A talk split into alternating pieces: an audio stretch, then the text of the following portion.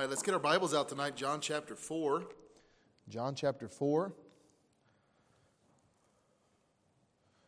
Don't expect to preach too long tonight. Brother Jim asked me to have him out by halftime. No, not really. He did. I got five minutes? Okay. All right.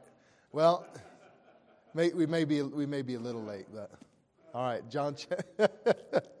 I know. I made that up. It wasn't a lie, it was a joke. There's a difference. But John chapter 4, and uh, we're looking at the thought here tonight of worshiping in spirit and in truth. So let's stand together. John chapter 4.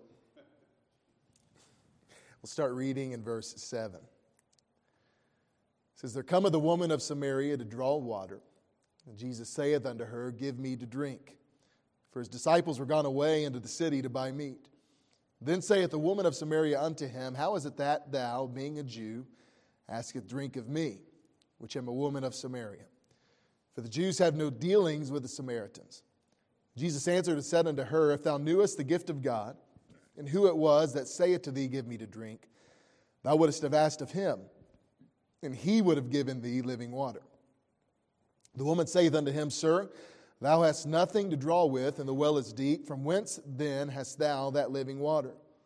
Art thou greater than our father Jacob, which gave us this well, and drank thereof himself, and his children, and his cattle? Jesus answered and said unto her, Whosoever drinketh of this water shall thirst again. But whosoever drinketh of the water that I shall give him shall never thirst, but the water that I shall give him shall be in him a well of water springing up into everlasting life. The woman saith unto him, Sir, give me this water that I thirst not, neither come hither to draw. Jesus saith unto her, Go, call thy husband, and come hither. The woman answered and said, I have no husband. Jesus said unto her, Thou hast well said, I have no husband, for thou hast had five husbands, and he whom thou hast is not thy husband, and that saidst, and thou saidst thou truly. The woman saith unto him, Sir, I perceive that thou art a prophet. Our fathers worshipped in this mountain, and ye say that in Jerusalem is a place where men ought to worship. Jesus saith unto her, Woman, believe me, the hour cometh when ye shall neither in this mountain nor yet at Jerusalem worship the Father. Ye worship, ye know not what. We know what we worship, for salvation is of the Jews. But the hour cometh, and now is, when true worshippers shall worship the Father in spirit and in truth, for the Father seeketh such to worship him. God is a spirit, and they that worship him must worship him in spirit and in truth. I, th- I think many times uh, we as Christians make worship harder than it needs to be. We look at Christianity, and that word worship has been used in so many different ways that many people are confused actually on what it is. But tonight we're looking at something that is so simple yet so misunderstood, and that is what is true worship? What is true worship? Let's pray. Lord, we love you, God. We thank you for your word the privilege that it is to be here together. Today. It came a true, true worship consists of. Know, in this passage, Jesus spoke of his desire for true worshipers. He says, The Father seeketh such to worship him. God is seeking true worship from us. But there's many old thoughts and misconceptions on what that is. And we look in this, this text of Jesus and the woman at the well, and we find Jesus speaking to the Samaritan woman, and he went up to her and he said, Give me to drink. And, and as she began to speak to him, and as she was somewhat surprised because he was a Jew, she was a Samaritan, they really didn't deal with them often. But she asked for living water. He asked for if, her if she could if she wanted living water. And, and, and, where the temple was on that mountain, the Samaritan people would hold their Passovers and other Jewish feasts there. And it was destroyed in 129 BC, 160 years before Jesus' interaction with this woman. But she said her fathers and, the, and the, the, the religious people there in Samaria, they would still pray toward that mountain. They would still worship toward that mountain in respect to their God. And this woman reduced their religious differences to tradition and opinion not Scripture. You know, the Jews had a different opinion of, of Mount Gerizim and their priests and the limitation of Moses' law there. And Jesus made it clear to her. She, he said, You know not what you worship. He said, Salvation is of the Jews, and, and what they are doing is what God has commanded them to do. And Jerusalem is clearly where God placed worship at that time, and where both temples there were built for Jehovah. So it was settled in Deuteronomy 12 and 1 Kings chapter 9 that Jerusalem was the true place where men ought to worship and where the priests would go and offer sacrifices on behalf of the people. And the Samaritans were ignorant about worshiping God correctly. But Jesus really didn't talk to her much about this at this point. He waited on his timing and he chose, for the sake of argument, to allow her assumption of worship because he was about to prophesy an incredible thing. The worship of God was going to leave Jerusalem. He tells her there in verse 21 Woman, believe me, the hour cometh when ye shall neither in this mountain nor yet at Jerusalem worship the Father. Worship was about to change for everyone. The long standing difference between the Jews and the Samaritans, the thing that they argued over, the thing that they held uh, problems over, and they, they would continue to, to hold hard feelings against each other for this, both of those would be replaced. And he was declaring here that the dispensation of grace is about to be ushered in, and there'd be no more distinction of where to worship and have your feast, and that anyone very soon would have access to God on their own. We understand soon the temple veil beyond this point was going to be torn in two, and they'd no longer need a priest to go on their behalf. And as Paul wrote in Hebrews chapter 10, that we can have boldness to enter into the Holy of Holies on our own. You know, obviously today we know it's different. But we also know this conversation is in the Word of God for a specific reason. Because many times Christians will fall or stray in their mindset of worship. You know, 2,000 years later, we could go around tonight and ask people what worship is, and we would get many different answers, wouldn't we? Worship is not a place, not a tradition, not habitual rituals. It is simpler and deeper than that. Clarence Sexton said, It is Satan's work to substitute anything or anyone for true worship of the true and living God. This is an assault against God. Kind of what we spoke on this morning. He's doing anything he can to take away from what true worship is. He's doing anything he can to get people feeling they're doing something that is honoring to God when it is truly not. Uh, worship is, is it a place? No. Is it a certain noise? Is it, is it a song? No. It's not coming to church and it's not simply coming to church and singing songs out of, out of a songbook. It's not just sitting in a pew or putting time in and, a, in a, listening to a sermon or Sunday school lesson. It's not just participating in communion. Just because we go to a certain place or do certain activities, it doesn't mean we are worshiping.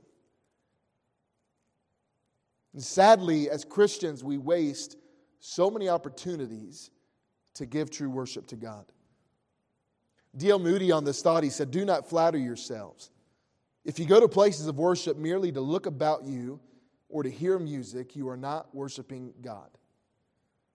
If we look here in this text, the Samaritans thought they were doing it right, but they weren't. And their pride and their division from the Jews kept them from ever getting it right, and they continued to pass down lie after lie after lie where they thought they were doing something that honored God, but it wasn't what He commanded them to do. And then we look at the Jews' side. The Pharisees, they were hypocrites. They'd gotten so tied up in tradition and absorbed in those things and the law that they wouldn't accept the answers to the prophecy when Jesus was right before them. We looked at that last week. But these, these Jews, they were so focused on the law that they were no longer focused on the one who needed to be worshiped. Well, Jesus prophesied, and we understand today that worship has changed for everyone. It's no longer about going to the temple or having a priest go on our behalf. It's about receiving the Savior, having the priesthood, and being able to go to God on our own. But these people in their religion ended up blinding them. So here's a question tonight How do we view our time at church? As, as we approach the Sunday morning service today, as we approach the service tonight, what were we seeking to accomplish? What were we seeking to get? You know, I love just a moment ago that direct statement from Moody on worship. He says, Are we going to see everyone? Are we going to be blessed? Are we going to see our friends? Are we going to have fellowship? Are we going because we're, we're bored being at the house? Or are we coming just because it's, it's what good people do? Or are we coming to worship God? So, what is true worship? Is it singing? Giving an offering? Is it teaching or preaching? Is it reading the Bible? Is it serving? The definition we find here of worship, it's, it's the word proskuneo. It means to fawn or crouch to, to prostrate oneself in reverence or adoration. You know, one, one way that we could look at worship tonight is to think of it as worship. When we worship something, we are declaring whatever that is to be worthy. If you look at the Word of God, and the psalmist wrote, Great is the Lord and greatly to be praised. His greatness is unsearchable. He is worthy of worship. The Greek word for worship implies an attitude for reverence. It, it, implies physical gestures as, as kissing a hand or kneeling. The psalmist in Psalm 95 said, Oh, come, let us worship and what? Bow down. Let us kneel before the Lord our Maker. There is, a, there is an attitude of humility before the object of worship, which is God. So when we worship something, we, are, we act as it has value. Understanding there's an awareness there of who we are and who He is. Understanding that we are nothing and He is everything. And we find examples of this in the Word of God. If we were to look in Luke chapter 5, we're going to be there uh, maybe even next Sunday, but uh, actually a couple weeks from now. But we see Peter coming to a realization of who Jesus is. And he fell to the feet of Jesus and confessed his sins as being unworthy. We can look at Isaiah.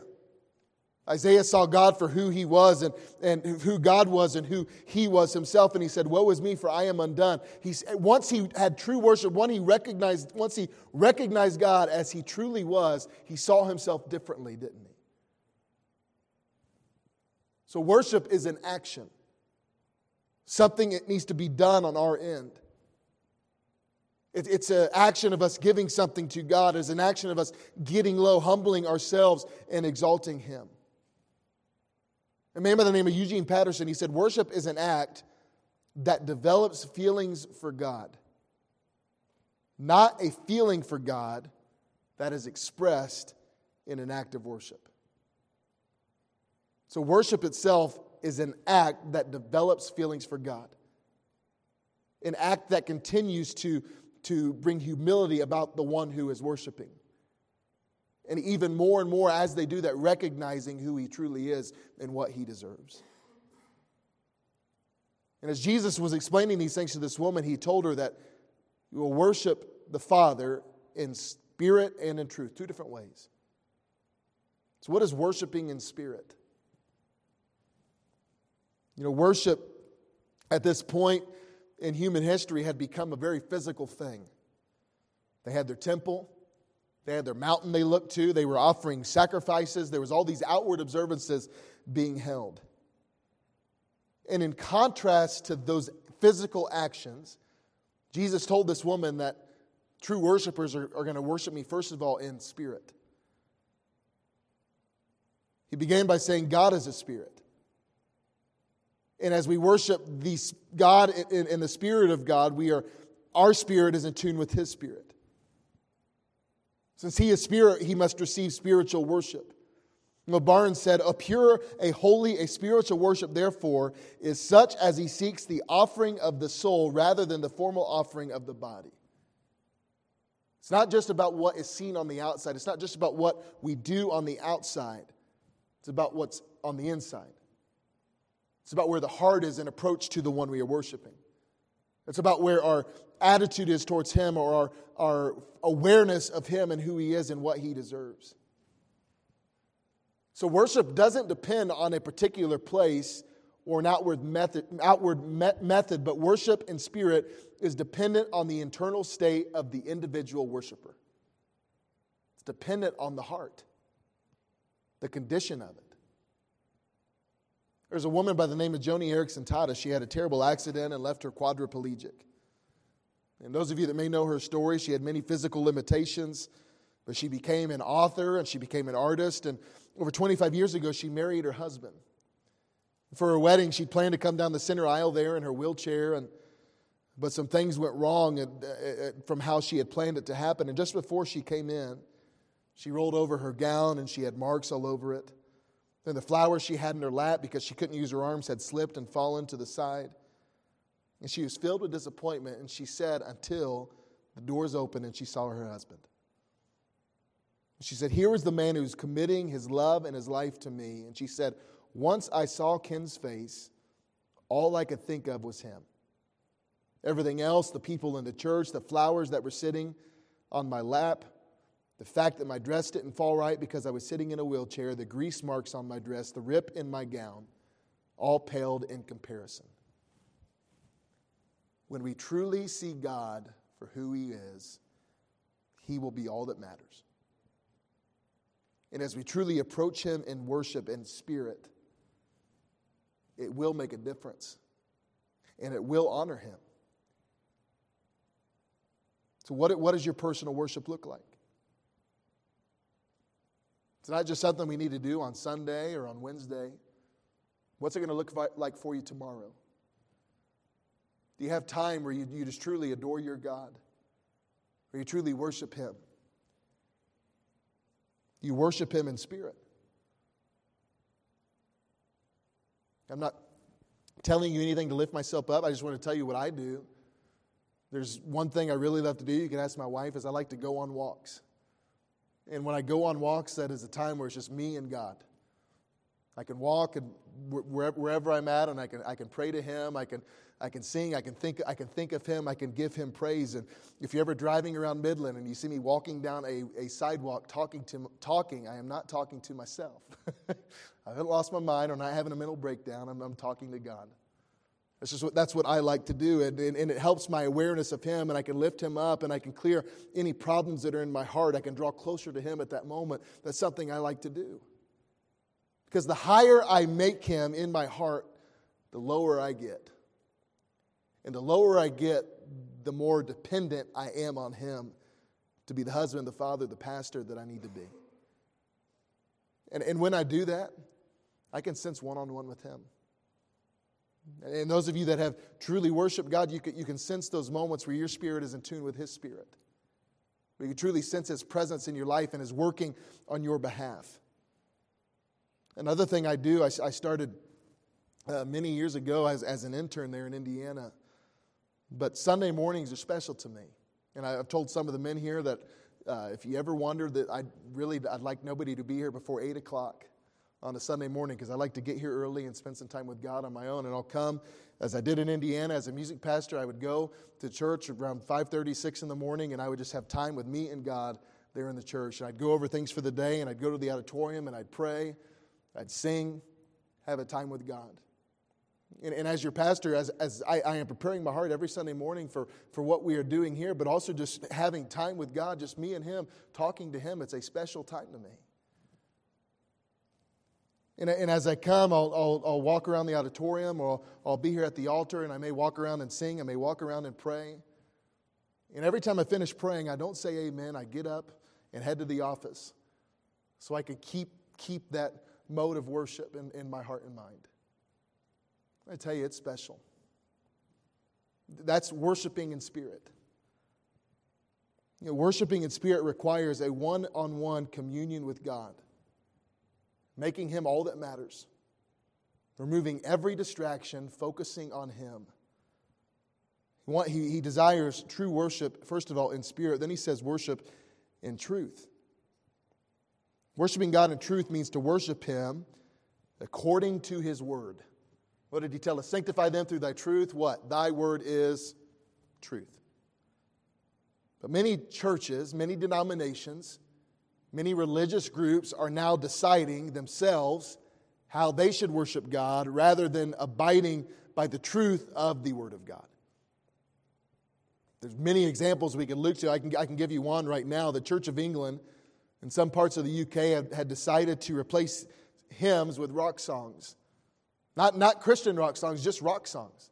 And in particular, an article I read, they were singing songs by, by the group U2. And in doing that, they would get together, they'd gather under the name of God, and they would just sing secular songs and, and have a time of fellowship together, and they were calling that worship. There's many churches all, all over the world that are wandering further and further from the truth, trying to bring people in or trying to make people feel good or trying to create an experience instead of not just worshiping in spirit, but then worshiping in truth, the way He's commanded us to, what is in, a, what is in uh, oneness with His Word. And what happens when they do that? They're making worship about themselves and not about God. So, as we carry on as a church and as we carry on in individual lives, as we look to God and look to praise Him through song, through music, through activities, through a time of prayer, through whatever it is that we desire to do, we must determine every aspect of our worship with the Word of God without regard for anything else. Even if it means making people more comfortable, even if it means bringing more people in or, or drawing a crowd, we need to look to the Word of God and make sure what we are doing lines up with what is there. The Word of God is truth, and we must worship according to truth, His doctrine. The Bible says all Scripture is given by inspiration of God and is profitable for doctrine, for reproof, for correction, for instruction in righteousness, that the man of God may be perfect, truly furnished unto all good works. If we want our worship to be pleasing to Him, if we want our worship to be perfect, if we want our worship to be according to His Word, we need to look to what He's commanded us to use to know what we are doing is truth, is right. It doesn't matter how ancient an act may be, it doesn't matter how long people have done it or how sincere the act is. If it is contrary to the Word of God, it's not right. It's not truth. All that we are, all that we have, should be devoted to God. Jeremiah chapter 10, he said, O Lord, I know that the way of man is not in himself. It is not in man that walketh to direct his steps. We are not to direct our own steps. We are not to decide for ourselves what is right and what is wrong. We need to hold to the Word of God and His commands. And in applying that to, to worship, we are not to decide ourselves how we want to worship God or how we think is best to worship God. But we must worship Him in spirit and in truth, and the truth being in accordance with the Bible. So let God direct our steps, not just in our, in our physical walk, not just in the things that we do, but in our worship according to the truth of His Word. And Satan wants nothing more than to incorporate worldly things into the worship of the church because he's the God of this world, as he spoke this morning. And if he can, and if he can hinder any Christian or any individual from giving true glory to God, he's going to do it. If he can disguise it as something that is being impactful on people and it takes away from God and puts it on the individual that's on the platform or puts it on the individual in their seat or individual wherever they are, he's going to try and he's going to do it. And just because it looks good or just because it seems like it's making a difference does not mean it is right. The psalmist said, God is greatly to be feared in the assembly of the saints and to be had in reverence of all them that are about him. And he, we need to give reverence to God. We must come to worship our Father with godly fear, godly reverence. We should be in a right frame of mind to worship our Lord in spirits, in spirit and in truth.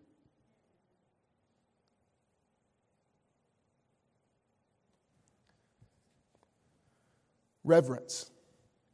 What is, what is reverence? What's the definition? Downcast eyes and a bowed head, recognizing in his presence that we are unholy and he is holy. And he, t- he told the woman at the well there in verse 23 But the hour cometh, and now is, when the true worshipers shall worship the Father in spirit and in truth. He said, The time is now. Not a once a week thing, not a uh, just for Sundays or for Wednesdays, not for you know revival meetings, not just for your devotions in the morning, but a lifestyle of worship in spirit and truth. In the Word of God, we find Moses and the children of Israel worshiping after every victory. In Luke chapter 7, we see Mary in the alabaster box. It wasn't a service, was it? It was fellowship. You know, Abraham had a willingness to sacrifice his son there on the mount as God commanded him. David and Ziklag, when the people spake of stoning him, what did he do? Encouraged himself in God in that moment. We can look at Paul and Silas in Acts chapter 16 in a, in a prison cell, praising God there in, the, in that dark dungeon as they were. Not, those weren't in a temple, they, they didn't go to a synagogue. We need to worship God each and every day of our life, each and every moment that, that we can look to Him, we need to do so. We can worship Him in the good and the bad. We can worship Him at morning and at night, in the valley and in the mountaintop, in the victories and when we feel defeated. Every day. But true worship to God, in spirit and in truth, requires commitment from the Christian. You know, Jesus said, He that loveth father or mother more than me is not worthy of me. He that loveth son or daughter more than me is not worthy of me. He continued on, but God must come first in our everyday lives. We should love Him more than anything else. If anyone or anything comes before God, it, ha- it has become a God, hasn't it? A life of true worship will keep us from falling into these traps before us. And he deserves nothing short of complete devotion. Look at 2 Timothy chapter 4.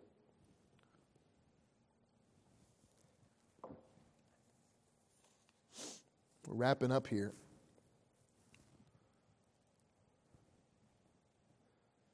You know, God must be the main and only focus of our worship, but as we look to the end times, more and more Christians, more and more churches will wander from the truth of God's word and decide for themselves what they give God. More focused on pleasing people than pleasing God. 2 Timothy chapter 4, verse 3.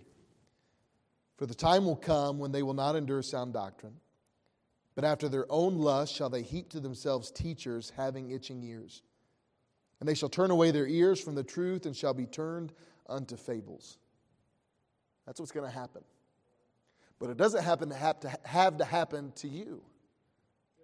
It doesn't have to happen in this church. We need to be committed to worshiping Him in spirit and in truth, not worshiping how we want to, but how God, but how God wants me to do it. And God not only expects it, but He is seeking it. Said there in verse 23 for the Father seeketh such to worship him.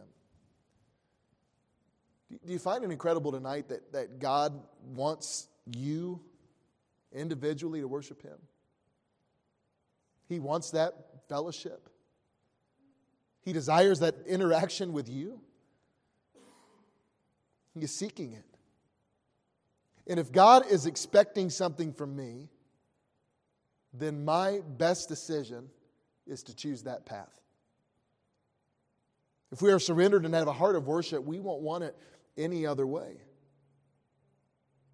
And since God is seeking true worshipers to worship Him in spirit and in truth, we should make it a priority to become such a worshiper. In verse 24, it, it says, God is a spirit, and they that worship Him must worship Him in spirit and in truth. That's the command. That's the only way.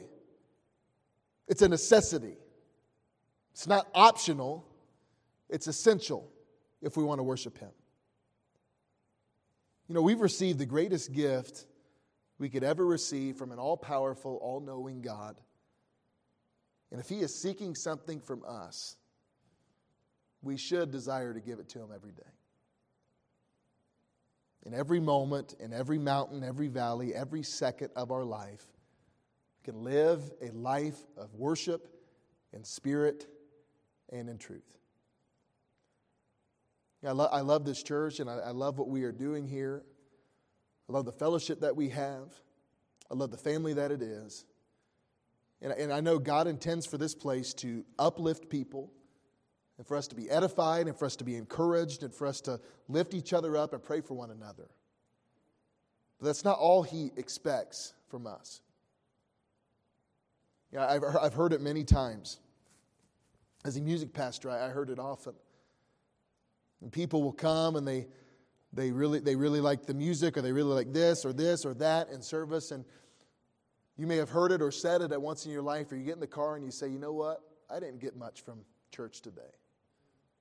Yeah, it wasn't my favorite. I like last week's music better. Or last week's message was a little better. Or I like, I like this hymn that we sung a couple weeks ago more than what we sang today. It just wasn't my favorite. I didn't get anything. Let's turn that around. What did God get from you?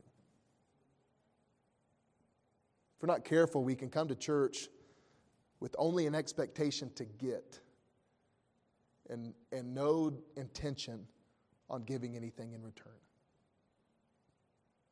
Our Father seeks true worship. Are we giving it?